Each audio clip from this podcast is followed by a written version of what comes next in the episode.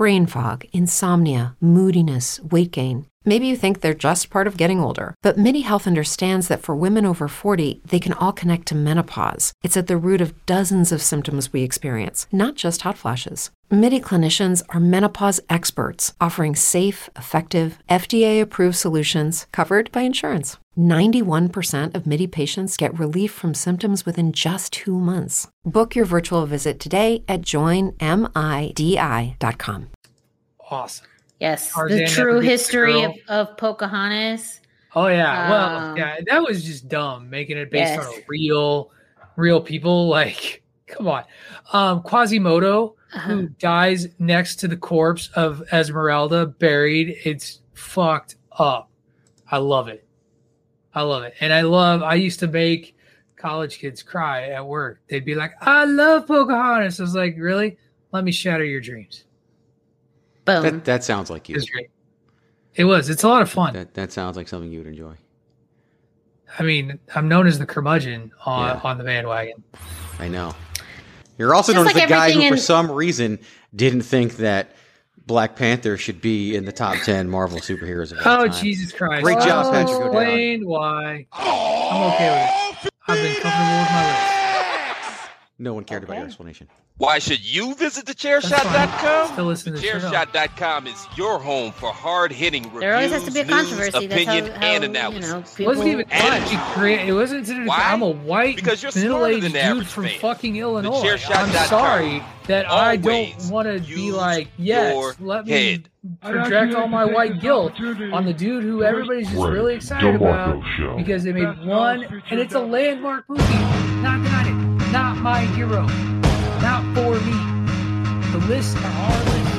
So I'm not going to put Chadwick Boseman as one of my top 10 heroes when I'm not that guy. Like, that's not for me.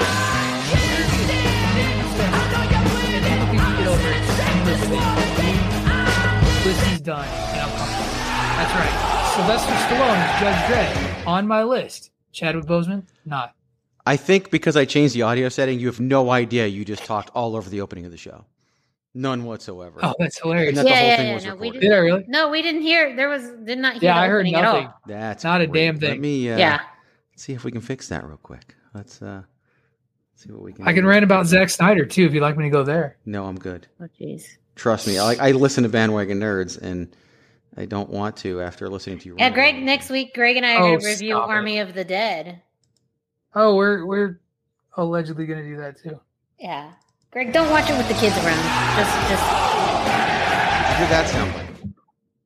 I Just heard don't- Adam Cole, baby. Okay, good. Just yeah, we heard sure. that. Yeah, it's actually really funny. Like if you go back and listen to it when I publish the show, your entire rant is pretty much has sabotage in the background. Actually, your rant is in the background of sabotage probably, and and it's it's just as impactful as it was the first time. Hey, welcome to another edition of the Babyface Heel podcast. My name is Greg DeMarco. I am uh, one of the three people on this show. You've already heard the other two talking while we had show openings, while we had everything else. It's the Babyface Heel podcast because there's two sides to every story line. I'm the heel, obviously. Patrick is the babyface, although depending on your stance on Black Panther, you might think differently. And Miranda Morales is stuck in the middle, forced to be the referee, the peacekeeper, the tweener, and free to choose sides as she wishes. Of course, the Babyface Heel podcast is part of the Chairshot Radio Network on thechairshot.com. Follow us along at Chairshot Media. This show also streams on all of your favorite platforms like iTunes, Spotify, iHeartRadio, Google Podcasts, and so many more. So go ahead and like, subscribe, and leave us that five star review. Tell a friend. Tell a friend you listen. Tell them what you thought. Let them know if you like the show. Great. If you don't like the show, let's go ahead and keep that part to yourself, but still tell them about the show. Let them make their own decision. Of course, you can follow me on all of your forms of social media at ChairShotGreg. That's Facebook, Twitter, and Instagram. I just explained the differences on the Tuesday morning edition of Chair Shot Radio again. So uh, go back and listen to that one. It's a great episode anyway, talking about responsible journalism. So give it a listen. It's a good topic.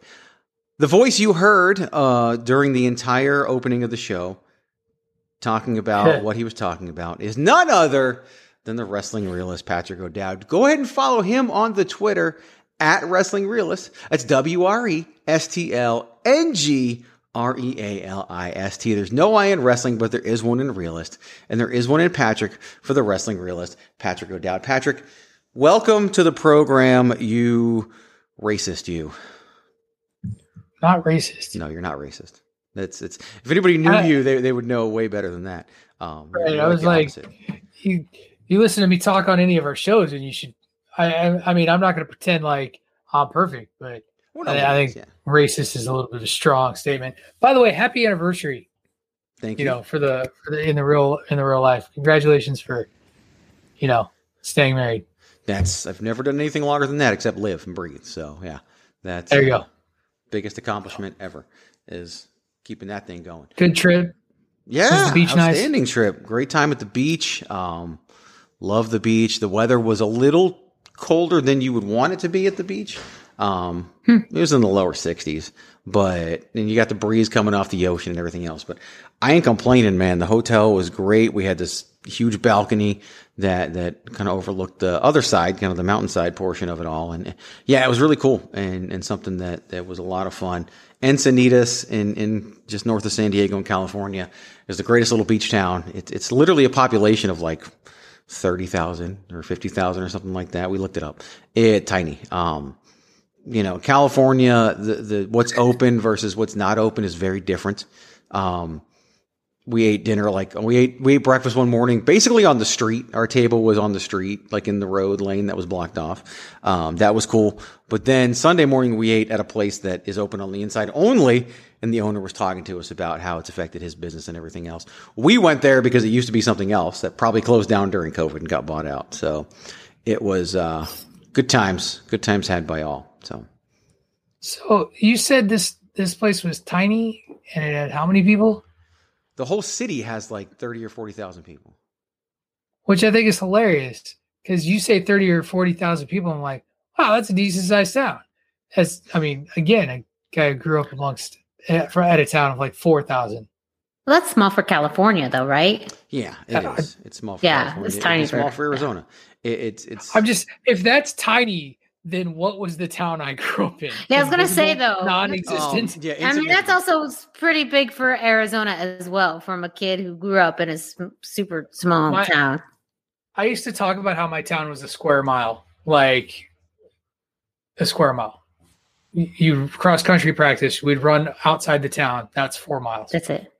That's it. That is pretty small. We've grown since then, but not big. So uh, now I'm looking up populations because you know that's what we do here on the show, and and We fact check. yeah, That's why. Responsible. mean, last Yuma, last week was all about Lionel. Richie, so Yuma, Arizona, by the Yeah. way, Miranda Morales, ninety three thousand population in 2010. It wasn't that big. Yeah, it wasn't that big when I grew up. I I was there in '94. So, Okay, it was like 2000 consensus like 77,000. So, or census, 2000 census is 77,000. So yeah, it was still bigger than where I just was. That's that's for sure. I've al- it's also the most depressing place on the planet Earth. I've been there, and it's it's. I also found out it's the hottest. Thank place you, thank you. Earth. Yeah, well, that, that Yes, explains why also- I love Tucson. all Yeah. of those are facts. The most depressing, hottest, uh, biggest rate of you know anywhere from unemployment to teen Right. pregnancy. Probably I mean, also more- biggest rate of vacant. More depressing than, like, Kansas? in strip malls. Like holy crap! Like when, we've talked about this, but when I went there, every second building was. It's like two out of every three storefronts were occupied. The other two were empty. Like it was just. Mhm. I, I just felt bad. Like. Like I didn't know if to give these people food or to give them luggage so they could move. Like I wasn't sure what to do, so I did nothing, unfortunately. But it's I did what everybody else does, and I, I yell and scream. And I love how you're like, I didn't know what to do, so I did nothing. I mean, I sound The like most of the bystander effect. that's that's the Greg DeMarco way. Is it though? because I remember calling both of you out on a show for complaining about things but doing nothing about them. So I'll go back and find it. You guys, At, le- at least we vote. Oh, I voted? Wait, What are you he talking votes. about? Oh wait, no, sorry, you're just not political. That's what hell it is. no, I'm not Oh. political. I got into politics a couple weeks ago on Twitter, and I, ne- I lost probably a hundred followers and and just stopped What? replying because it was stupid. Well, yeah, that's that's that's what happens when you when you engage. Like, I didn't engage. but do, what? Are, but what do you believe in, Greg? What do you stand for, sir? you you know what I stand Justice. For. Justice. I do. I stand Justice. for No, individual not. freedom. You know that. Let people choose what they want to do. Don't judge them. I was just going with what Batman would say. I don't know. That's true. Batman, well, it's a twisted version of justice. Exactly. It's some deep. You got. He has some trauma. He has some things. It also depends what Some universe. trauma. Yeah, yeah, yeah. He has a really toxic, codependent Just- relationship with the Joker. Just a Very little much- bit of trauma as a child, yeah, like you know, yeah. just a little bit of parent murder, like no big deal. hmm Yeah, I mean, get over it, right? Build a bridge, get over it. Right. It's just your parents. Who cares? Pull yourself up by your bootstraps, Bruce. Yeah. He has he has like millions of dollars, right? That could that keeps him warm at night. Apparently not. So, who And yet he chooses to hang out in a cave. it's kind of a badass cave, though. Let's be honest. Pretty sweet. I mean, he's rich, so. Exactly. I mean, you kind of hang out in a cave, Patrick. Like, let's think about the room you're in right Well, now. yeah. I mean, I I open my podcast by welcoming other basement dwellers. Like, It's true. But you've been making the basement joke years before you did podcasting from the basement. So true, but like, you actually you make fun of basement dwellers so much you became one. eh, it's the easiest place to do the podcasting. Oh, it makes sense. It makes perfect sense. Yeah. And if I had a basement in another state that wasn't Arizona, I'd probably podcast from the basement as well. So There do you go. completely understand. I got the Harry Potter room, the closet under the stairs that I could podcast from, but I don't. So That'd be kind of cool. Yeah. If you get if you're gonna do that though, you'd have to like I, I'd expect to see you on the on the um, the Google Meets like huddled, sort of like Mhm. holding like a little microphone, like you're trying to do it in secret, a la Harry Potter. I Potter. see what you're saying. Yeah. Also, you Okay, need to have Dobby. If Dobby's somewhere not in this, Oh picture, fuck Dobby! No, Dobby's don't trash. say that to him. saying? Fuck Dobby. Dobby's No. tra- Dobby's like my second or third favorite character. Dobby was a saint. All he wanted was a Whatever. damn pair of socks, and when he finally got him, it He was got like, a pair of socks. He got it and I he know.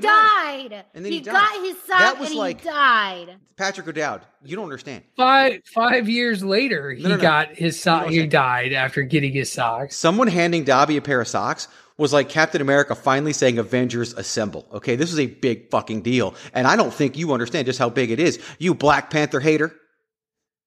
It happened in book two. Jesus Christ, he got the socket book too.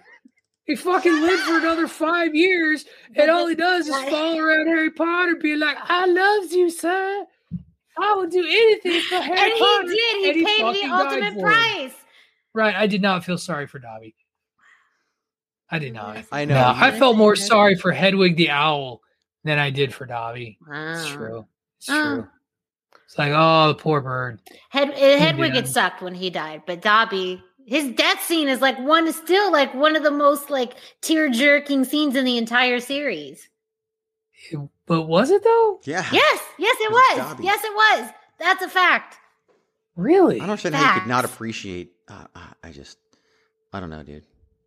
I, yeah, I'm sorry that I don't care about the. Wow. You're not. You're apologizing Also- for something you're not even really sorry about. I'm not at all. Yeah, No, then don't, yeah, don't be sorry. You just, you're just like, where's that piece of your heart that's missing? It's like the Grinch. I mean, I don't know. Like, yeah.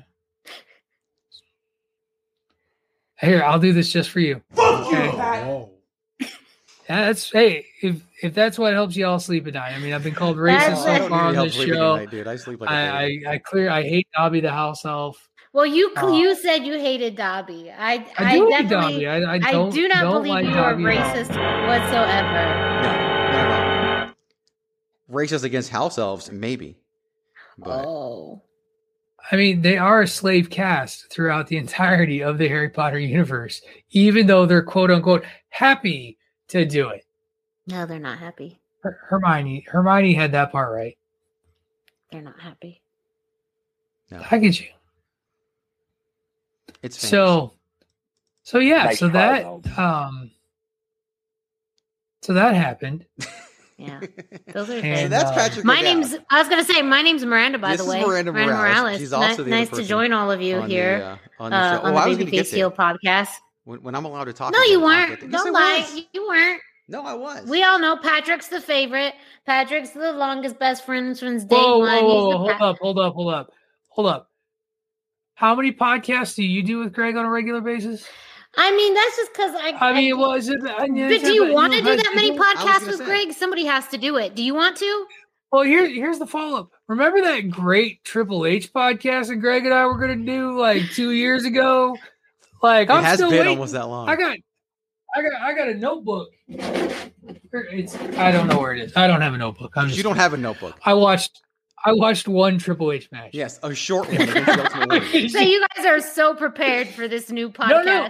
I just Greg kept being like, ah, we'll try it this time. We'll do this. And finally, I just stopped asking because I understood that his chair shot radio session with Miranda and Okay. the hashtag Miranda show were You just always up. much more important.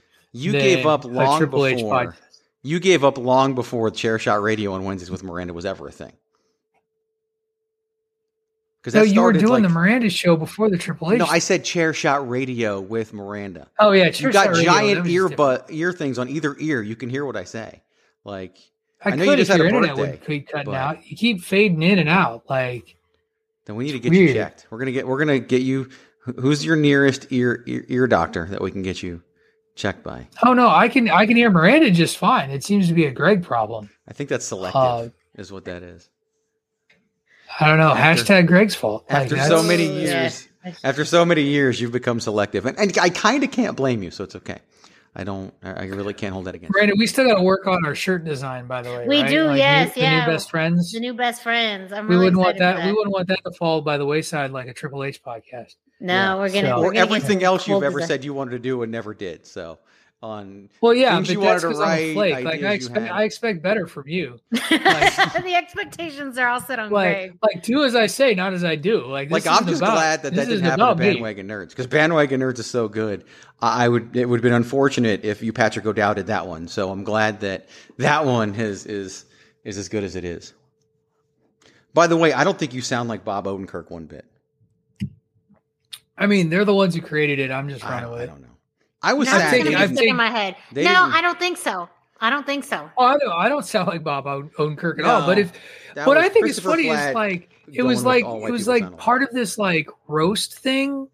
yeah, Like they they were trying to they were trying to roast It me, didn't. and I was like, this is actually like really complimentary. I don't they- understand what ha- you guys don't know what a roast is. It's like when I make fun of Greg's face and how the nose just sticks through the screen. It's almost like it's three dimensional, right. poking me in the eye. My God, you should go get the same plastic surgeon that Charlotte has and fix that fucking beak on your Do face. you know how many times that is would I have to go to the plastic surgeon as many times as she has? Because she's Oh, God, unrecognizable. If you go back and look at like when she made her debut, Ah, on the main yeah, roster, totally. it's a different person. Like her, Dana Brooke. Sadly for you, Carmella, like they all don't look the uh, same. as Dana when they made their Brooke. Debuts. That's the one Yeah, that actually gets me kind of sad because I liked the way she used to look. I've never really liked much about Dana Brooke, to be honest with you, but but she's also a perfectly fine human being, and I don't know why she'd have so much plastic surgery. It becomes an addictive. In Ch- Charlotte's case, the most recent stuff actually was an improvement on Mm-hmm. some shoddy looking work. Usually that's not the case, but someone finally said, "Look, we just gave you a raise. Let's go get this stuff fixed." Fix, fix the nose, for God's sake. Still think she should have. Just, uh, still not as good as the original. Like that's the problem that I have with it. Like still not as good as the original. So. That's why I don't think I'd ever get my nose. Cause like there's lots of body parts I'd be able to tinker around, but like a nose, like once you start with that, Yeah. there's no going back. No, no, there isn't. Like you just start chiseling it. Chi- you start chiseling and Yeah. chiseling away, and if you don't get it right the first time, it's you, the chances of it getting right every single time after that is going down dramatically. Well, you only get have so much nose to work with. and- unless you're Greg. I was gonna say I just got start all with the first eight kinds of inches. opportunity. Take take the oh. first eight inches off, see where we stand, and then if we got to go back, we'll just revisit that shit. I've I've not. there's so many things. I Dude, this is do. this is like a this is like a 15 year old joke. It like really is. not And even- unfortunately, every single reply I normally have for this man, I would never say to him on a podcast. So that's uh, Yeah. that's that's that's why I'm not going to. Um, because that, that's that's like that that's that's that's some bro code shit that you can't do. So anyway, before I think she interrupted herself and was interrupted by somebody else. That is Miranda Morales, and you can follow her on the Instagram, not on the Twitter. Because she is the Twitterless heroine. She is at the hashtag Miranda, hashtag spelled out. It's the queen of soft style, Miranda Morales. Yeah, waving on a podcast. Only the, like 19 minutes into the show when we introduced you. So Thank you. Thank you. go. It's a pleasure to be here. is H it and P's. Honor and pleasure. H and P's. Is that like T's and P's, but a little bit different? Yeah, yeah, yeah. T's and P's, I think, is more. Pa- Patrick, you know what these things stand for? You you look puzzled. No idea. T's and P's is thoughts and prayers. Oh, well, that, that would explain why I don't know what that shit is. Because you don't think you don't have thoughts for people. I, I don't I don't give out thoughts and prayers. No, Okay, I, I think people could have guessed that about you at this point, but it's yeah. a hollow gesture at best. Is it though? You have something negative about everything. You really do. I I I don't buy that. Like thoughts and prayers has become the the thing we say because it's supposed to be the appropriate thing to say, and I just like I just don't buy it when somebody's like thoughts and prayers. Like What if a scientist told you that you should do thoughts and prayers? You'd probably do it with no questions. Sorry, I'm getting the political science again. behind I the don't wanna thoughts do and that. prayers? Yeah, I don't, want, I don't want to get political. Like can I can I get the empirical data that's been peer reviewed and then re-experimented upon? Yeah, that, Is that how science works? Only if you choose to ignore the other data that's also been peered upon. Yes. It could could be maybe like if his favorite wrestler said you should do thoughts and thoughts and prayers. No, I don't think know? he'd be. No, Rick, by Rick that. Martel's not going to do that. So. I was gonna say. No, if Randy Orton told Patrick O'Dowd to do thoughts and prayers, Patrick O'Dowd would have a laundry list of reasons why he shouldn't listen to what Randy Orton told him. So that's I'd actually just be like, "Are you sure you're Randy Orton?" That's true, Randy Orton. you know the modern Randy Orton is totally different than the prior Randy Orton. Like he has He feelings is. now. That's- That's he, true. he, he is still the king roaster on uh, on the social media though uh, Oh, yeah. at all times. of course yeah, he is. pretty good social He media. doesn't give a shit. Patrick, do you like my Instagram story? How I said uh, pretty much Riddle and Orton is is the modern day Miranda and Patrick. Craig, do I do I ever go on Instagram? I was gonna say he probably didn't see it. Those expire after like 24 hours. He he didn't see it. Yes. Well, So I- what what happens when I go I on. Instagram is I see the little red dot that tells me that somebody said something, Mhm. and then I go click on it and it's all gone Yeah. because because it it's an two days before? He hasn't actually like seen the dot yet. ago. For what you're talking about, he hasn't even seen the notification yet. He'll uh, he'll see that tomorrow. Did I? I don't. Well, here I'll check now. It doesn't I- matter I now. he did- It's gone. yeah. I'm sure it's gone by now. I'm sure No, it's it's gone, but I, fine, now, it's I just want to see the I want to see the notification is there though. Like No, I don't know. maybe he better. No, no. There's a no, no. All right. Well, while you look Miranda at that, Morales Patrick, mentioned me in my. Miranda Morales mentioned you in their story two days ago. Two days ago. The only here's, here's the thread. It's like Miranda mentioned me in a story, mentioned me in a story, mentioned me in a story. Nothing, nothing. Like I, I see none of this. Then at some point I wrote "best friend," huh? And Miranda replied, "Yup." That's that's our entire thread. Mhm, That's our thread. that's our thread. Everybody's makes perfect sense. what On that is Insta. that makes perfect sense. 100. Um, I'm okay with it. As you should be. As you should be. So yeah, you know what? Let's uh let's do the t-shirt thing and then we'll come back. Yes, yeah, Greg. Why don't we uh, go ahead and It's already winding.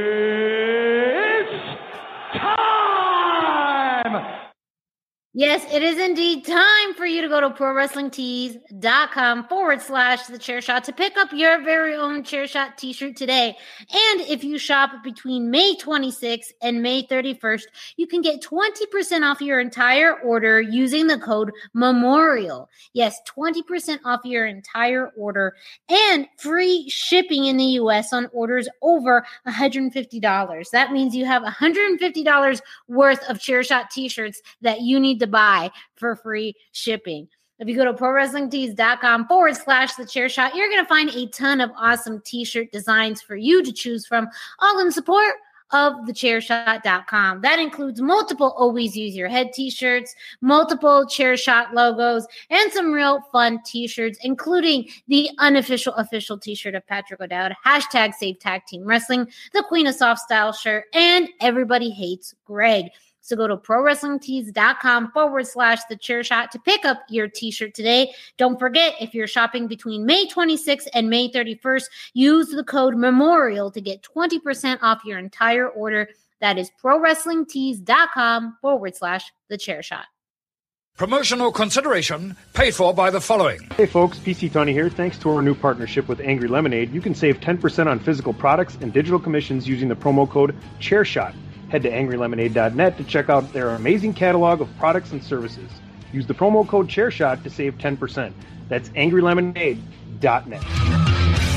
So earlier today, today being Tuesday, May 25th, that's the day that we record this show, so you can listen on Wednesday, news was released that WWE has, well, released, parted ways, ended their relationship with Monday Night Raw play by play announcer Adnan Virk. Now, Adnan Virk had been with the company hmm, seven weeks and had appeared on seven editions of, of WWE Monday Night Raw, and now he's gone this has prompted everything from his explanation that, you know, oh, the travel was so much, but I'm thankful for the time, the opportunity, the people, all of that, to everybody saying, well, he sucked and he shouldn't have been in the role anyway. And that's probably why he was really fired. And now he's doing damage control. So here we sit seven weeks after his WWE debut. Adnan Virk no longer in the big chair no longer the play by play voice of WWE Monday Night Raw. Patrick O'Dowd, we'll let you go first the internet obviously knows what they're talking about. He just sucked, right? No, but um, was he was he perfect for a guy who'd been doing that that particular role for seven weeks? No, but was he the worst thing I've ever heard as a play-by-play guy? Not even close. It was. That's the thing that I, you you talked about the internet. It was. It wasn't even so much that they were like they were just so smug. Like if if if Twitter could have a tone over Adnan Virk's departure. It was this smug, like, wrestling's hard. Doing play by play for wrestling is hard. And not just anybody could do it. As if Adnan Virk showed up off the street and was like, this looks easy. I'm just to do it and be amazing. And I, it is hard. I agree. I think that seven weeks is a little quick to pull the plug for a guy who was jumping into a completely different environment than I'm sure. Like, it's famous what it's like wearing the headset when you're doing play by play for Raw. And that is that the producer in your ear is a very loud producer who basically tries to dictate what you say pretty strongly all the way through your show until you become you know, Michael Cole or Jim Ross. And even Michael Cole always has a voice in his ear. And so seven weeks, and we're going to smugly be like, yep, this guy was a total failure and he never should have been hired. That's just whatever. I don't, I, I don't think the, I think the WWE, you know, the mutually parted ways part of it tells me that they weren't feeling it and they weren't willing to see it through maybe is or it just wasn't happening fast enough for them. And maybe well, some of the family stuff for adnan was true as well uh, they didn't right? say mutually. They just said parted ways. They didn't say mutually. Oh i thought it said mutually. and they thanked him for his work. That's the, and we thank him right. for his yeah. work. Not hard they didn't work, wish him the best not valued work yes. not good work. Just we thanked him for his work. And you know people are going to read into that. Right. and they know people are going to read into that when they make that statement. Here's my thing and, and kind of in response to what you were saying I, I think it was a failure first of all he wasn't that good. Now, whose fault is that? I don't know. Why do you hire somebody with no experience at this and put them in that chair for the longest running weekly episodic television show of all time? The franchise show, even though it's not SmackDown, which is on network television, it's still Monday Night Raw, the most iconic television wrestling show name in the history of professional wrestling. And you put Adnan Virk there like that. You put Adnan Virk in NXT and let him learn what he's doing and then you put you know somebody else in the chair for Monday Night Raw. And, and again, you took Tom Phillips away, and Tom Phillips was just fine. And now we have mm-hmm. Adnan Virk. Right. Like I just don't yeah. get it, and I don't see how that can really be his fault. Well, I don't think it was successful. I think it was a failure, um, but I don't see how that could be his fault. Let's let Miranda go before you talk again. Right, um, right. Your thoughts on the departure of Adnan Virk from the big chair? Well, uh, kind of going back to the fan perspective, I think this is also another case of fans being very protective of wrestling. And when you have an outsider coming in, especially taking in a role that could have been with someone already with the company. This was also happening around the time that Samoa Joe was released. And so a lot of fans thought, why couldn't we continue to have Samoa Joe in this role? I think a lot of people thought that uh, Adnan took Samoa Joe's place um, for for whatever that's worth. But I think that this is also a case of here's an outsider coming into wrestling, not knowing it and not even though I don't think he did anything disrespectful, it's just that we as fans sometimes can get very, and I say we, not me, everybody else can get very protective of you know wrestling and who comes in. I think with pat mcafee joining smackdown there was a little bit of a, a or already a familiarity. We already seen him in the ring. We already saw in a program. And also he's been a fan. So it was very much more well received than um Adnan coming coming in. So I feel like that's probably where a lot of that negative reception comes in. And I think it comes in any single every single time you have an outsider come in into that role. But I do also think it's an interesting uh, aspect of how sometimes they take too long to pull the plug on something, and sometimes they pull the plug immediately. And you know, it may things still may not be clicking, but for some reason they let things run um, longer for whatever reason and then in, and like in this case they pull it pretty quickly. I think probably it's because it was still early enough where they could reshift pieces and they could find some semblance of a team again where people.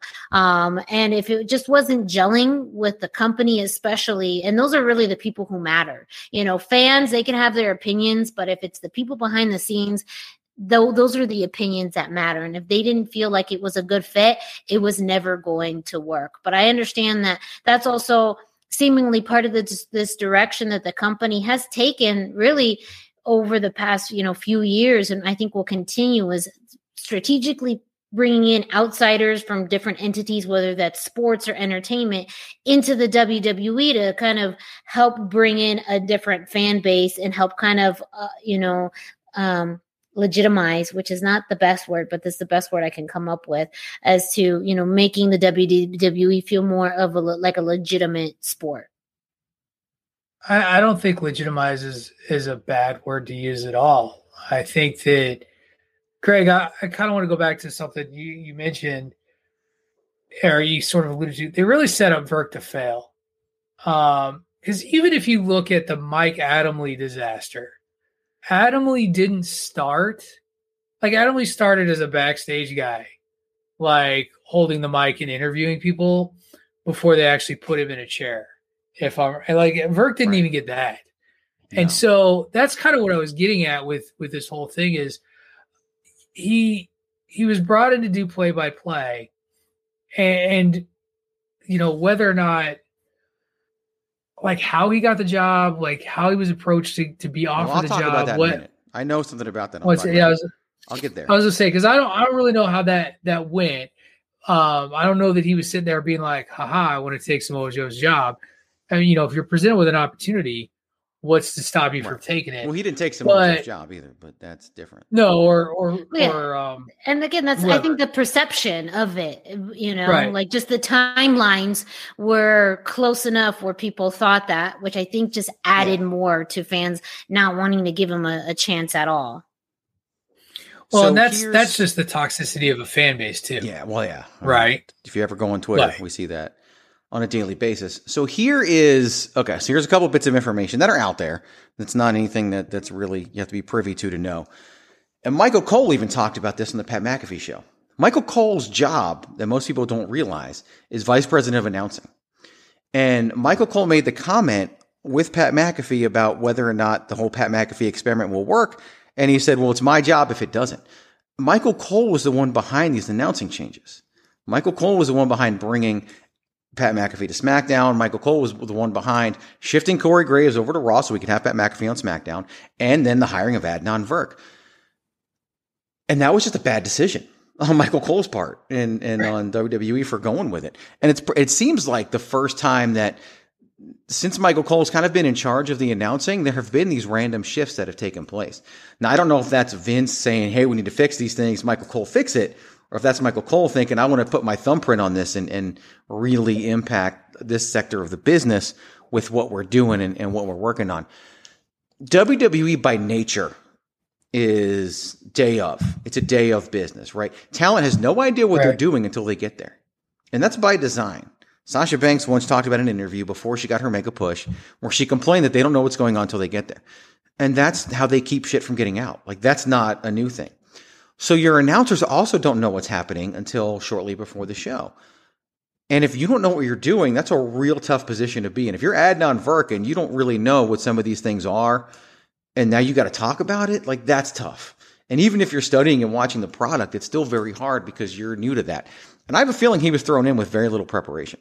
I really, really do, based on how quickly those announcing moves and releases happened. And and you know, Samoa Joe literally was there for WrestleMania, and then three days later was gone from the company. That's just Right. you know, kind of tells you where where things are at with that. Uh, and they'll probably put Tom Phillips back in on Raw on Monday, and he'll probably do a perfectly good job, just like he has always and, and everything. I think Vince just doesn't like him because he's like this scrawny little guy who seems really frail. Like if the wind blows, Tom Phillips would blow away, and I think that's Vince's problem with him, um, which is really really stupid because I think Tom Phillips does a good job when he's not you know DMing underage girls, but that's a whole different story. Um, but they, uh, you know, it took them how long to hold that against Velveteen Dream? So who knows? But it's, Right. it's interesting that they even did that. And and to me, I think the one who should be most worried about this is Michael Cole.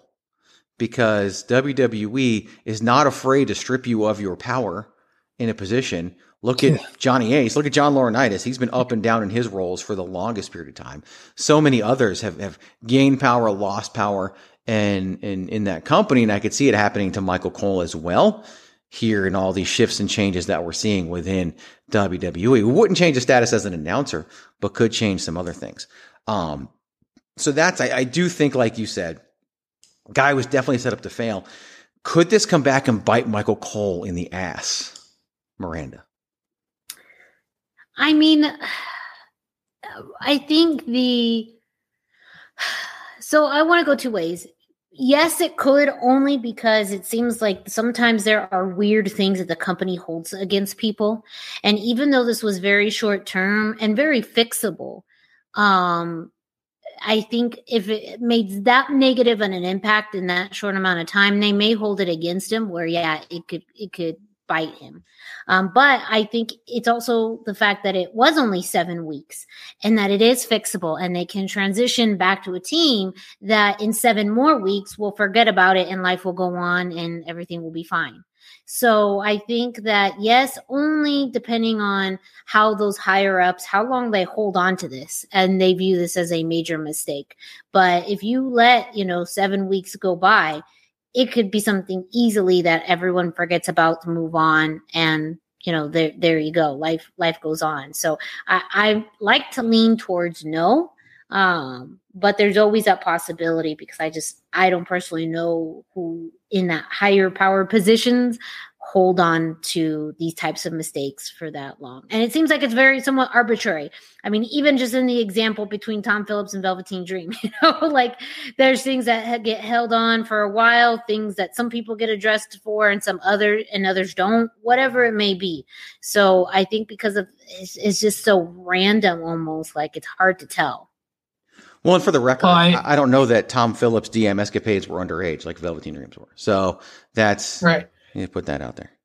Sorry. And, and I will say that there is Well, you something to there is something to be said about a perceived value, like rightfully or wrongfully. Like you you look at folks who get multiple chances, eh, eh, and there's just there's a perceived value. Like I'm sorry, an announcer versus a, a performer who was over until that news really broke.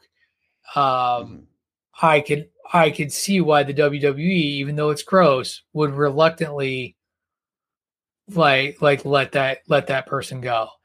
Um I you know in, in terms of what I it is it is interesting. Like I, I kind of agree with you, Greg. Oh gosh, wow, that was a Midwestern Greg if I've ever said one. Um like I got the accent full on that yeah, one. you did. Yeah, I I I, I lean al- along with you that you know it's not. I don't think Michael Cole's going to lose a job or anything, but I could see him being under a tighter leash um, in terms of like those sorts of decisions. Uh, is is if he was given sort of carte blanche to make those hires, then making a mistake with that hire and, and what is a significant amount of a significant enough of a mistake in the eyes of the WWE that they cut it loose after seven shows. Like that, that that puts your performance into question in the eyes of, of Vince McMahon. I mean, this is a man who doesn't like to be sneezed around. So it's just, yeah, I, I think that it could lead to some sort of limiting um, as to what Cole can do. Uh, and I guess time will tell. I'm sure we'll get a dirt sheet report that's completely inaccurate and not founded in any level of sourcing by next week. But uh, say, we'll actually, that's probably on Meltzer's calendar right now for next week. It's too soon to put that out there. yeah, it's too soon. It's too soon, but I think for next week he could definitely definitely put that information out there. There's a possibility too that Michael Cole went into this as like, hey, let's just try it. We have Tom Phillips just sitting here. If it doesn't work, we, Right. so maybe they went into it with that. It's kind of like the Eric Bischoff hire. Like Bischoff himself was like, we didn't know if this was going to work. I, I, that's why Eric Bischoff didn't sell his house in Wyoming. He was like, I didn't know if I was to be Right. back in that house in six months like I was. So it's possible that the same thing happened for Adnan Virk. Here's the other thing. When Adnan Virk was hired, WWE had no public intentions of going back on the road. And so they were in Tampa, you know, every single week. Pat McAfee, Pat McAfee himself has said, we got to figure some stuff out now because we're on the road. Like he had a place to do. He does his show on Friday, the Pat McAfee show, and then goes over to the building to do SmackDown. FanDuel is providing him with a place to do his show from. That they happen to have a property in Tampa already, the FanDuel house or whatever that other shows broadcast out of as well.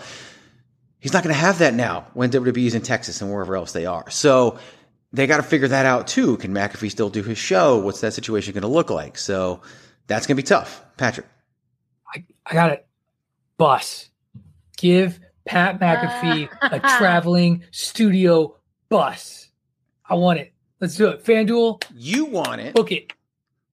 I think Greg and I don't know Miranda that Pat want it. McAfee would want it. Pat McAfee, Pat McAfee fly- flies first class and hates air like, like he flies private planes now, and that's how he's Oh, been getting there. a time. private plane a private studio? plane, yeah, yeah, Now, that's an Oh. idea. from up in the air With a twenty thousand feet. What is it? What is it? DraftKings? Is that is that his Oh big yeah. Big DraftKings FanDuel, plane. FanDuel, FanDuel, FanDuel, Yeah. FanDuel. Let's get it right. Well, and just FanDuel, because, sorry. ju- I was gonna say, my- just wrong. because, uh, you know, McAfee flies isn't me the bus. I mean, the bus could drive wherever and Yeah. meet up Pat at whatever place he's at, and that's how he does it. you it's like the know? Lex That's- Express. Like Lex Luger didn't always take Yes, the bus. So yes. someone had to drive that wasn't bus. in that but bus the whole time. Oh, No, no, he wasn't. Greg. actually. I'm sorry. Wow. Wait, is really Santa is Santa is Santa Claus not real too? There might be kids listening. We, we shouldn't talk about these things right now, Patrick. Now we should really Kids listen to this show. talk about this off. I the should really stop swearing. Let's not bring up Santa Claus and the Easter Bunny here on this show. We just don't want to do that. What to about the. Tooth Fairy? Is that one? Here's that the one for other you? thing that I want to bring up because WWE has made some decisions. Again, look at last year's releases. It's like the list of everyone who was known to give information to dirt sheets. It really is, is a big group of those people. Adnan Virk was fired from ESPN for leaking information. Whoops. Now, did he leak WWE information? I don't even know if he had information to leak, to be 100% honest with you. Yeah. I, I just don't. The way they keep stuff so tight lipped, I just don't know that he would be a leak for anything at this point. He wasn't in long enough to really have those kind of connections. I don't think that that's the reason why he got let go. But at the same time, I think it needs to at least be brought up and considered for a brief moment before being dismissed, if that makes any sense. Well, I, I think even just the inkling that he may in the future, Mhm. um, or that that any that he's a liability, um, and not just a liability as someone who isn't working uh, on the mic, but someone who they may not trust. That's already some red flags. If you don't trust someone that you hire on, that's a sign that long term it's not going to work. And again, I do think it's a, a bit of a risk that they take when you bring in a quote unquote outsider into this business. There are still elements of protection that need to happen. There's still elements of, you know, knowledge and security. And you have to trust your employees to not only do what they do in front of the mic, but what they do behind the scenes. And you know, sometimes it could be, you know, ignorance is bliss. Sometimes when you're coming in from a different world, you just don't know. Um, but I think that's the continued challenge they're going to have if they continue to look at bringing people from other realms um, into this company. Is that I think there is going to be a layer where maybe there's a little they trust them a little less and that person is going to have to earn the trust of the company and, and the people a little bit more um, than someone who may be coming in from from a wrestling background i'm not entirely sure but i don't think it helped his case i don't think there was a whole lot that they could grasp onto to kind of keep him i think there was just a lot of check boxes in their minds that said you know what he's not worth the investment So, quick question before we wrap this topic up, um, because I kind of want to know what everybody thinks. So, we know Adnan Virk is out. We know that. If you're WWE, what do you do now moving forward? What do you do? How do you replace him? What move do you make? What's what's the next move for WWE in this in this situation? Well, I think. uh, Sorry, I just just had an No, answer. go first. ahead. I, I was Uh, sure you go. were calling first anyway because I just sprung it on you guys. Um, so I think that their first move is going to be what you said. Like the Todd Phillips is probably going to would make a lot of sense Tom to, Phillips. to- yeah. right to plug in. I Miranda, I think you know you keep. I think they want some sort of personality like that that's outside, and not just like Vince has always been sort of enamored with the like like with the legitimizing as you as you kind of taught it like having that sort of personality that um because you've seen it with other you've seen it with other announcers bringing someone in i i wish i had a good name for someone and i wonder if greg doesn't have someone in mind which is why why he asked the question because you know i i think if you're going to bring someone from the outside though even though he didn't work the strategy that was used with a guy like Adamle, where you don't start him behind the desk, but you start him as a backstage interview person. Mhm. You know, if you can live with with that person being in that role, and then move them progressively over, like you you hired you're hired with the intent to go here, but here's where we're going to start you to get your feet wet, and then actually have you do play by play, and hopefully you won't be Mike Adamle. Um, that that to me that's the the would have been the more like like I think that would have been more helpful for Virk. Like and as Greg Right. said, you know, maybe they just didn't have that kind of time to put it together just because you know they're letting people go and then here you are. But yeah, I don't know that I can think of a good mainstream person I would bring off the top of my head. Right. Well, you don't have to have just a name. screams to me hire a guy. You you've talked about direction, and I, nobody has to have, a- have a name. Suppo- you know specifically. Miranda, what would you do if Michael Cole said, "Hey, what do I do now?" I mean, I think you have to reset and, and maybe bringing back Tom Phillips uh, for for a while is the best immediate choice. And then long term, again, it sounds like either way though that they want to long term change up the commentary booth. So it's really looking at either who do they bring on next, and like Patrick said. Finding another way to onboard them in a way that allows them to be successful, um, or you know maybe just thinking outside of the box of maybe who's already there um, or who's you know within the the wrestling business. I know it's not very common to see commentators say from other promotions jump on board um say like those from from mlw or ring of honor or whatnot like that. That's not a path that they've typically taken. Um but that an interesting route to go because that way you are bringing someone who is familiar with not only the product but the wrestling business who probably can be onboarded and trained in a much quicker manner and you know can be coachable. I think when you when you think about anyone in any type of hiring role you want someone that's coachable.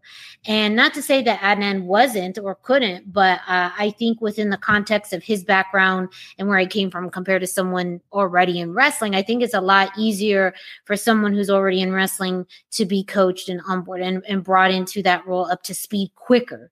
Um, but you know, I, I totally see what Patrick means too about what they are trying to do with bringing in, you know, broadcasters and uh, people from from different sports. I think they just brought in a backstage interviewer on SmackDown who used to be with the the Patriots. And so I feel like that tends to be the direction that they are looking at a little bit more now, but they have to really look at how do we set these people up for success in the future. So I've got, I didn't expect you guys to have names. I have two. One that I knew going into the question, one that I thought of during the question. Years ago, they made news because they were making overtures to try to hire then UFC commentator Mike Goldberg. Mm-hmm. Didn't happen. Goldberg said he would never leave UFC. Well, he's been gone for a couple years now, so uh, more than a couple, I think. So that's he could definitely be available. He's very over the top. He's very he's got a recognizable voice that that you could never forget. And I think that he could definitely be a possibility if he wants it, if he cares enough to do that, because he's got his own business and, and he's got plenty of stuff going on. He lives out here in, in Phoenix too. So, um, so he's a possibility. The other one I don't know if they would go to because of the AEW connection, although I'm pretty sure this guy is not employed by AEW, which is kind of a one time thing because he was only used that one time. He was also the commentator for the Rock's Titan games on NBC. So he has a relationship with NBC and everyone else. And that's Alex Golden Boy Mendez, who is also, of course, big on G4. You know, he's probably friends with Xavier Woods, knows wrestling, loves wrestling, talks wrestling. To me, you know, I, as I always think in terms of the business side of the business, if I were starting anything and it was going to be a televised, you know, product, cable TV, whatever, he's the guy I would go after as a commentator because I thought he did a damn good. He's probably the best commentator AEW's ever had. To be 100% honest with you, in terms of play by play and commentary, because he doesn't get his own way and he's not, this, you know, this, this, you know, shell of his former self or parody of his former self, like, like the two old guys they have running around. I think he would be an amazing addition to their team, and I think he would fit in. And I think he would, if he were thrown into the Adnan Virk situation, which I don't wish on anybody, I think he'd do very well. Um, I hope that the let's try to think outside the box experiment isn't dead because of this. I think there's value to it. And I think WWE is not a wrestling company. It's a multimedia global conglomerate television movie production company. So they shouldn't just think in terms of wrestling. Not that they wouldn't. I could see them. I, I can't think of anybody who's on MLW, who's on Ring of Honor. I'm like the one person who doesn't think Ian Riccaboni is a great commentator. So that's on me. But I was going to say, I think AJ Kirsch right now is kind of uh, doing a social media push. Well, of course. Uh, to if, yes, if you they know, wanted also AJ former Kirsch, they tough enough contestant. Probably, they probably already would have hired AJ Kirsch. To be 100 percent honest with you. Yeah, no, Um, and and I think it's it's uh, again, I think it's it's a fair thing to. They'll probably look at someone in a different realm of Mhm. sports slash entertainment before that, because you're right. I, it's it's WWE is an entertainment company that just happens to specialize in wrestling. Yeah, exactly. Like like they definitely. That's a great way to put it. Like they can present any product they want to. The product they present just happens to usually be wrestling. It's not even always wrestling. So there we go. Patrick O'Dowd requested the Adnan Virk topic, and I think we got way more mileage out of it than I expected to. So Patrick O'Dowd, great suggestion. Go us. Good job. on you. Way to go. Here's what I need you guys to think about. Because, no, no, actually, I, I do have one. I don't need you to come up with one. I, I have one myself. We're good.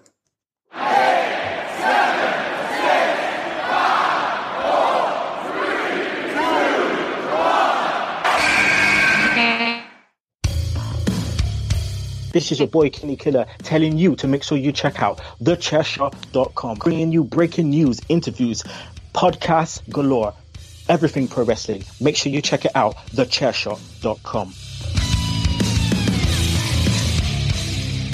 I preface this with a comment that I really hope we haven't done this one before and I just can't remember it. I don't think we have.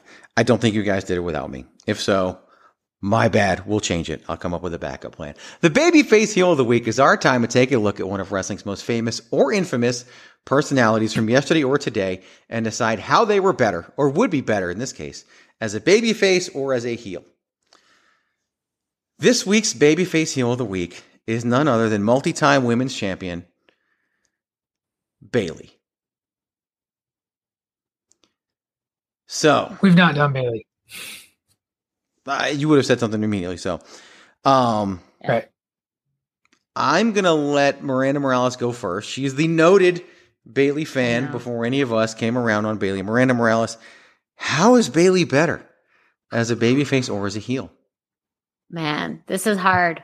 This one's a hard one for me because I am a day one Bayley fan, and we all know that was her babyface run. You know, that was her this underdog story in NXT. Um, you know, her triumphs and tribulations to get to the NXT Women's Championship, being the one of the four horsewomen kind of left behind quote unquote, when the other three went to the main roster and she was back in NXT um, as as women's champion, but really helping build that division for it to be successful after she left. Um, man, and at one point as a baby face, she was getting comparisons as this female John Cena, you know, something that could be marketed towards kids and families. So as I talk myself into this, so I have come around to her heel run. It took a while. It took some working and tweaking of her look, of you know her mannerisms, of you know story wise, and and that really got sold with Sasha. Having the tables turned on that rivalry where Bayley was the heel, you know, was was the turning point of her heel run. But you know how how could I? How could I say no to babyface Bayley? That helped establish her career. That helped establish her her success. Um, I think that I mean, just tons of, of little kids, especially girls, just looked up to her. And when you think about one of the best women's matches in all of WWE in, you know, the past 10 years, you do think about Bayley and Sasha at NXT takeover. And it was because she was in that solidified babyface role to Sasha's heel. And I think that that also, that's another point too, is that her in that babyface role has played so well against heel uh, Sasha, heel Charlotte, heel Becky. And I, it's it's almost challenging to think about it the other way around. I think the only reason it kind of worked with Sasha was because of the history. But as a face, she really was a great foil for whoever was opposite of her. Asuka, um, Nia, um, you know the and kind of the list goes on. So as much as i can appreciate and like the direction her character is going in i feel like she was at her best her most popular as a babyface. Patrick what do you think? Bayley as a face was was everything you just said there miranda. She was wonderful put on good matches. Kids loved her had the bright colors all of that great, great stuff, and it's thoroughly boring. And overstayed its welcome to the point that Bayley was like, I need a change from this and need to go in a different direction, and was literally asking to turn to freshen herself up. And when she made her shift into, you know, not, not even a, not even an in between, like she just straight up heel.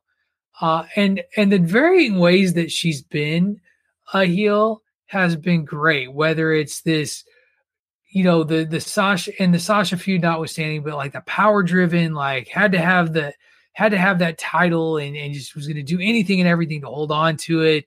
You know, she was Bayley two belts and then wasn't going to let her. She was going to keep her title and let Sasha take the fall, and that was going to be okay. To even her being a Karen on WrestleMania. like she was a Karen. like, it was oh, yeah. it was great. It was hilarious. And it was just such like it was such a breath of fresh air. I think both for myself as a fan, but I also think for her too. Like I think she is having as about as much fun as she's had in, in her time up with the main roster, being this this heel. And She's at a point as a heel, she doesn't have to win, and she's still over. Doesn't matter. Lose, you're still over. Lose, you're still credible. And that to me is the hallmark of a, of a successful heel is when you are at a point where you're still a threat, even though you lose all the time. You you've made it. You've done it. And that's your and that's your character. So for me, I have found her to be wildly more entertaining with her angry makeup, her Karen hair, her attitude, willingness to to to eat eat a couple of shots from Bella Twins, to turning around and making herself uh, a thorn in whoever's the women's champ. at the time. Give me heel Bayley. I, I love it. Recently, WWE put out a, a, call on social media for who was the MVP of the Thunderdome era, since the Thunderdome era coming to an end, at least temporarily. And lots of names have been shouted out there, but Kevin Owens responded with the phrase ding dong hello in response to who was the MVP of the Thunderdome era. For, for, of course, they're not going to call it COVID era because it's WWE. They're not going to say that, but I, you talked about Bayley can lose and be over. Bayley cannot wrestle and still be over. She's to the point right. of the character where she doesn't have to work. She was was one of the most memorable parts of WrestleMania, a very memorable WrestleMania, and on all fronts. And Bayley found a way to shine, even though she didn't have a match, and and did so in, in a way that we'll remember for for many many years to come. And and I remember even like when we went to SmackDown here in Arizona back in in 2020, right before COVID hit I remember thinking Bayley is like I came around on Bayley, but her heel run didn't start that great. She wasn't cutting. She yeah. still sounded like that crier in the promos. You know that person who talks yeah. public speaking, but they always sound like they're going to cry. And I always, you know, feel bad for them because I'm sure it's not really their fault. It's just kind of how their voice sounds. And that was Bayley for a long time. Charlotte Flair had the same problem when she first started cutting promos. And Bayley really got over as a heel. But I have said from day one, she would have a job for life as a babyface because of the character, because of the gimmick, because of the kids, and that she would have a job for life as a babyface on the house shows. Well, we haven't had those in quite a long time. And even when we go back mm-hmm. to them, we're probably only going to have them Saturdays and Sundays. And it's probably only going to be half the roster, alternate. Like, it's never going to be like it was. And, and it probably shouldn't be given where WWE is in their business right now. But I'm going to be honest with you. As good as Heel Bayley is, and, and Heel Bayley is who got me to turn around on Bayley as a character, I still think Babyface Bayley is the better Bayley and the way to go. And when she eventually goes back to being Babyface Bayley, even if she has the Bayley buddies and everything else, I think she'll be even better because of this heel run that she had. You can't have this amazing heel run out of Roman Reigns without the babyface run that he had. Even John Cena, when he turned babyface, was a heel before that. It, it is, it's very hard to be one and not the other in the modern day world of pro wrestling. Not everybody's Ricky Steamboat. Not everybody's Sting. Eh, it's it's just not the same as it has been in the past. You kind of need to do both to get over. Look at Kevin Owens again. The reason why he's so popular now as a babyface is because people loved his work as a heel, especially the stuff that he did with Chris Jericho that to me is Bayley as well, and and put her in a position to where she can do this amazing job. And, and be, she's such a good heel that she made Sasha Banks a babyface when Sasha was a heel the whole time.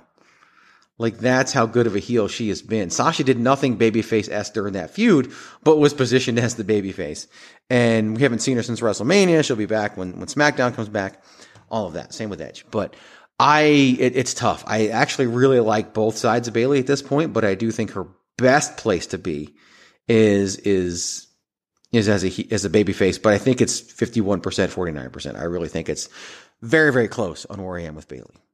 All right, gentlemen, you have three minutes, and you better make it good. We got three minutes, and we're out of here. The clock is ticking, and we're in the clear. We got three minutes, and we're out of here. We got three minutes, and we're out. So I don't know if you guys saw this, but Drew McIntyre was recently interviewed and amongst all the questions he was asked, he was asked to share his dream opponents, and he named three people. Any ideas, uh, first off, on who those three people were? Or guesses on no. who those three people were? They're all in WWE. I'll tell you that much. This isn't like a Daniel Bryan. Are they active? He, yes. This isn't like a Daniel Bryan situation where he says, you know, Kenny Omega. Yeah, they're all people he could wrestle tomorrow. Oh, okay. Um, AJ? No, surprisingly, because I think that'd be a hell of a match. Wow. Okay. Huh. Um. Huh. Miranda, you take a guess. Since Patrick guessed AJ. Uh. Oh my gosh, I don't. Oh man. my mind's drawing just, a Just say a name. There's people on the roster. Uh oh God. Um Roman. No. Yes, Oh, Roman Reigns was one okay. of the three names that he shared. He said he's he he liked the match they had. He didn't like the fact that there was interference and a low flow, a low blow involved, and he thinks they could do even better now with where they both are in the company. The other name I, I kind of I teased it a little bit and alluded to it is Daniel Bryan, and I was intrigued by that name because because I think again the most believable smaller wrestler fighting bigger wrestlers in the world is Daniel Bryan, and I think that would be a hell of a match. I really like. I think to me that's like I never would have called Drew McIntyre versus Daniel Bryan. And now that Drew McIntyre brought it up, I want to see it more than anything. Like, I think that hmm. would be one hell of a match. The other dream opponent that Drew McIntyre said that you know I, I just just just couldn't be more thrilled that, that Drew oh McIntyre no. wants to wrestle this person as his dream opponent. Yeah. Uh, uh, uh.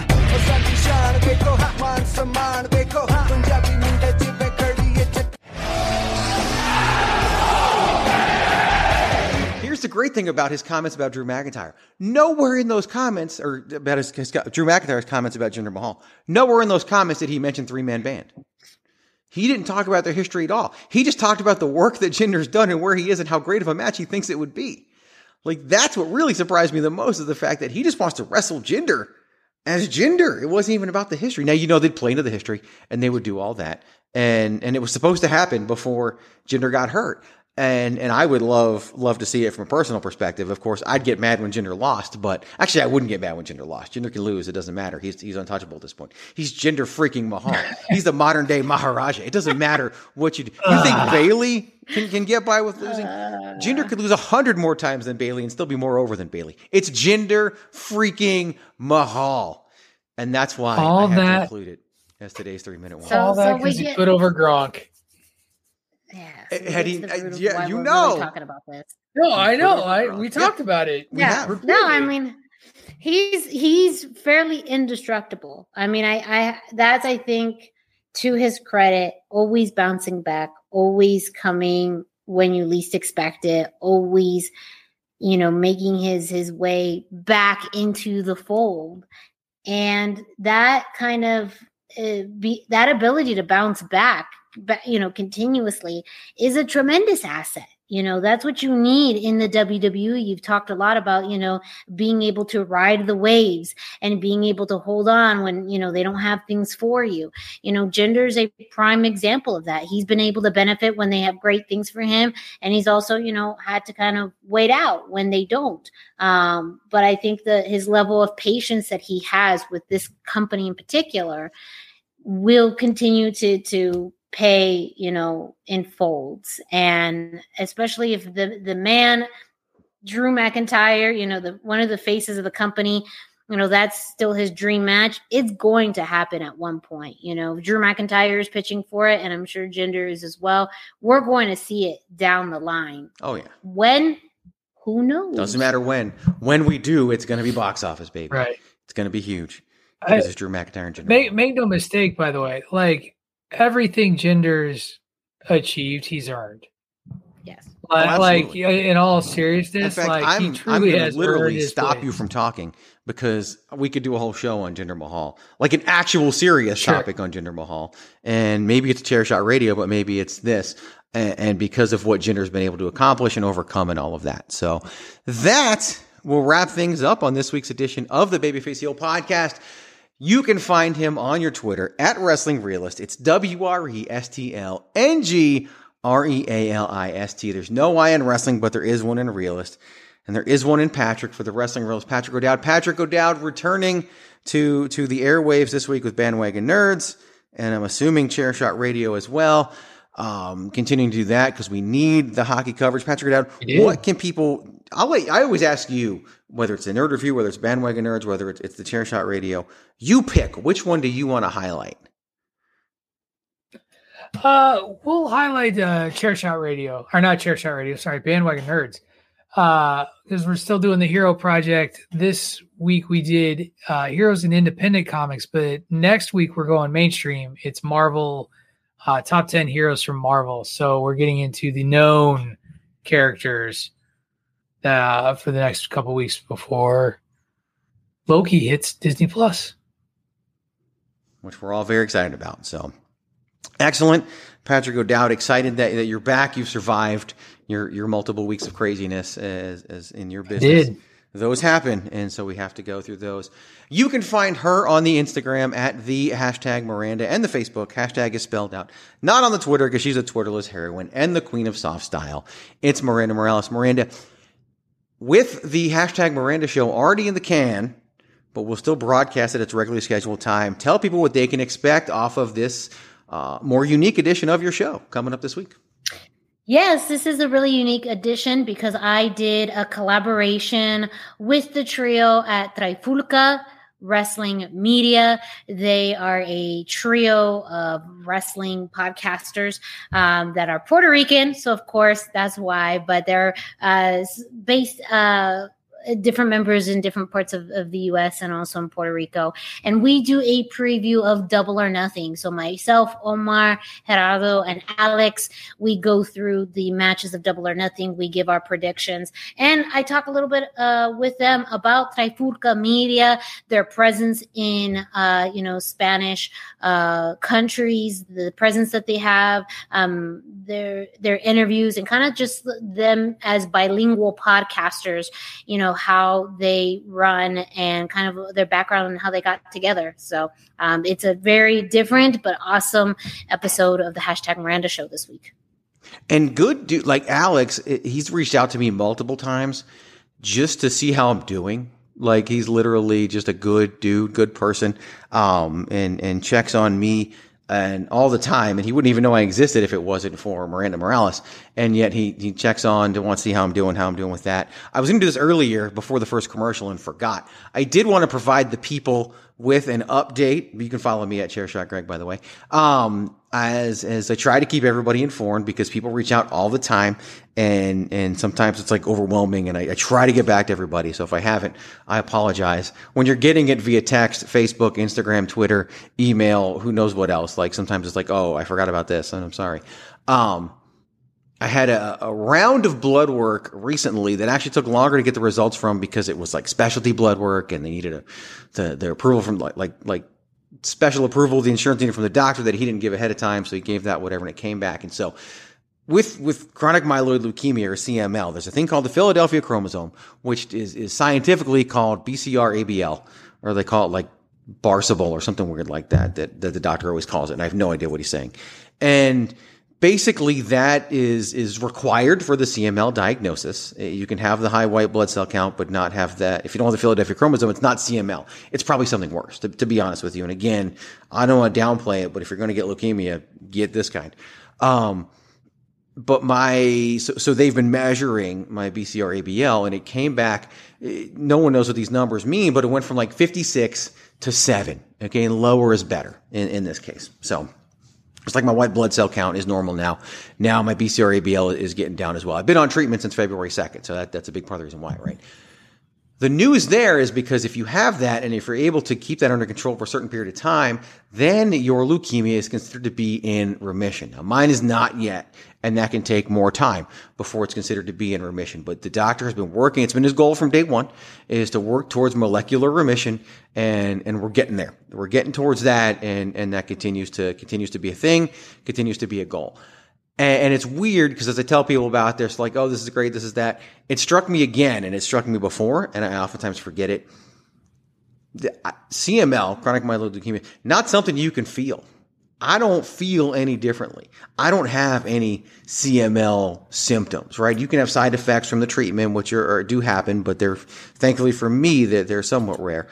Um, so I don't have symptoms. I don't feel any different. People ask me how I'm feeling all the time, and they do it because they care. So I'm not criticizing those who ask me how I'm feeling, but I don't feel any different than what I felt before I had this. But so so talk about trusting, and you know, I joked about science earlier. Talk about having to trust doctors, right? Like I have to completely trust everything they say because I don't wake up one day and be like, oh, geez, I feel this. I think I have leukemia. Like it just doesn't work like that and and it was found through routine blood work like i said before it's not like i had a symptom and then went and got it checked out either so this is really cool it's really cool to know that that you know doing everything the doctor says thankfully the doctor was like keep working out keep focusing on all that it's only going to help you turned out to be true. So here we are today. Hopefully, at some point, I get to tell you all that that this thing's in remission, and that's where we are. That's my goal. I have my fingers crossed for that. We'll see, but I am headed down that road, continuing to work on it. It's incurable, so even if I have remission, I still have leukemia. It does not go away. Um, there is no cure for for what I have, but it can be controlled, and it can cause me to have the same life I would have had without it, and that's where we are now. So that's the update I wanted to make sure everybody had. If you listen to Chair Shot Radio on Tuesday morning, you got that as well. I haven't posted it on social media yet because I haven't been able to record the video, but I will and, and, be very excited to share that with everybody as well. So for those of you who keep asking, thank you. There's the update. I'll try to put it out there as many ways as possible so people will get it. I can't thank people enough for the questions and support and everything that they do share. I, I appreciate it. And yeah, we're going to keep on working towards it and keep on doing that. So with all that said and all those thank yous, I don't want to say out of the way because they're too important to be out of the way. That really does do it for this week's edition of the Babyface Heel podcast. You know, it's the kind of show that I figured would be a short one, and it's like the longest one we've had since we started this new format. So that's just what happened. Of course, we went like 25 minutes talking about nothing that we'd planned on talking about in the beginning. So, but that's you know, when you go off the rails and the rails can't even be seen anymore from how far away from them you are that's usually a good thing in the world of podcasting. So for Patrick O'Dowd, for Miranda Morales, my name is Greg DeMarco. We thank you for listening to this week's edition of the Babyface Heel podcast. And until next time, well, you know what to do. Just remember to do nothing but always use your head. Let's listen to Jinder one more time. Yeah. Uh, uh, uh.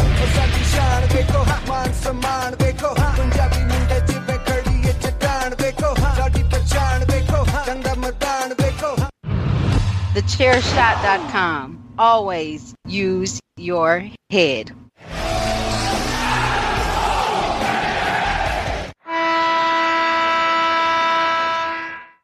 What's so special about Hero Bread's soft, fluffy, and delicious breads, buns, and tortillas? These ultra low net carb baked goods contain zero sugar, fewer calories, and more protein than the leading brands, and are high in fiber to support gut health. Shop now at hero.co.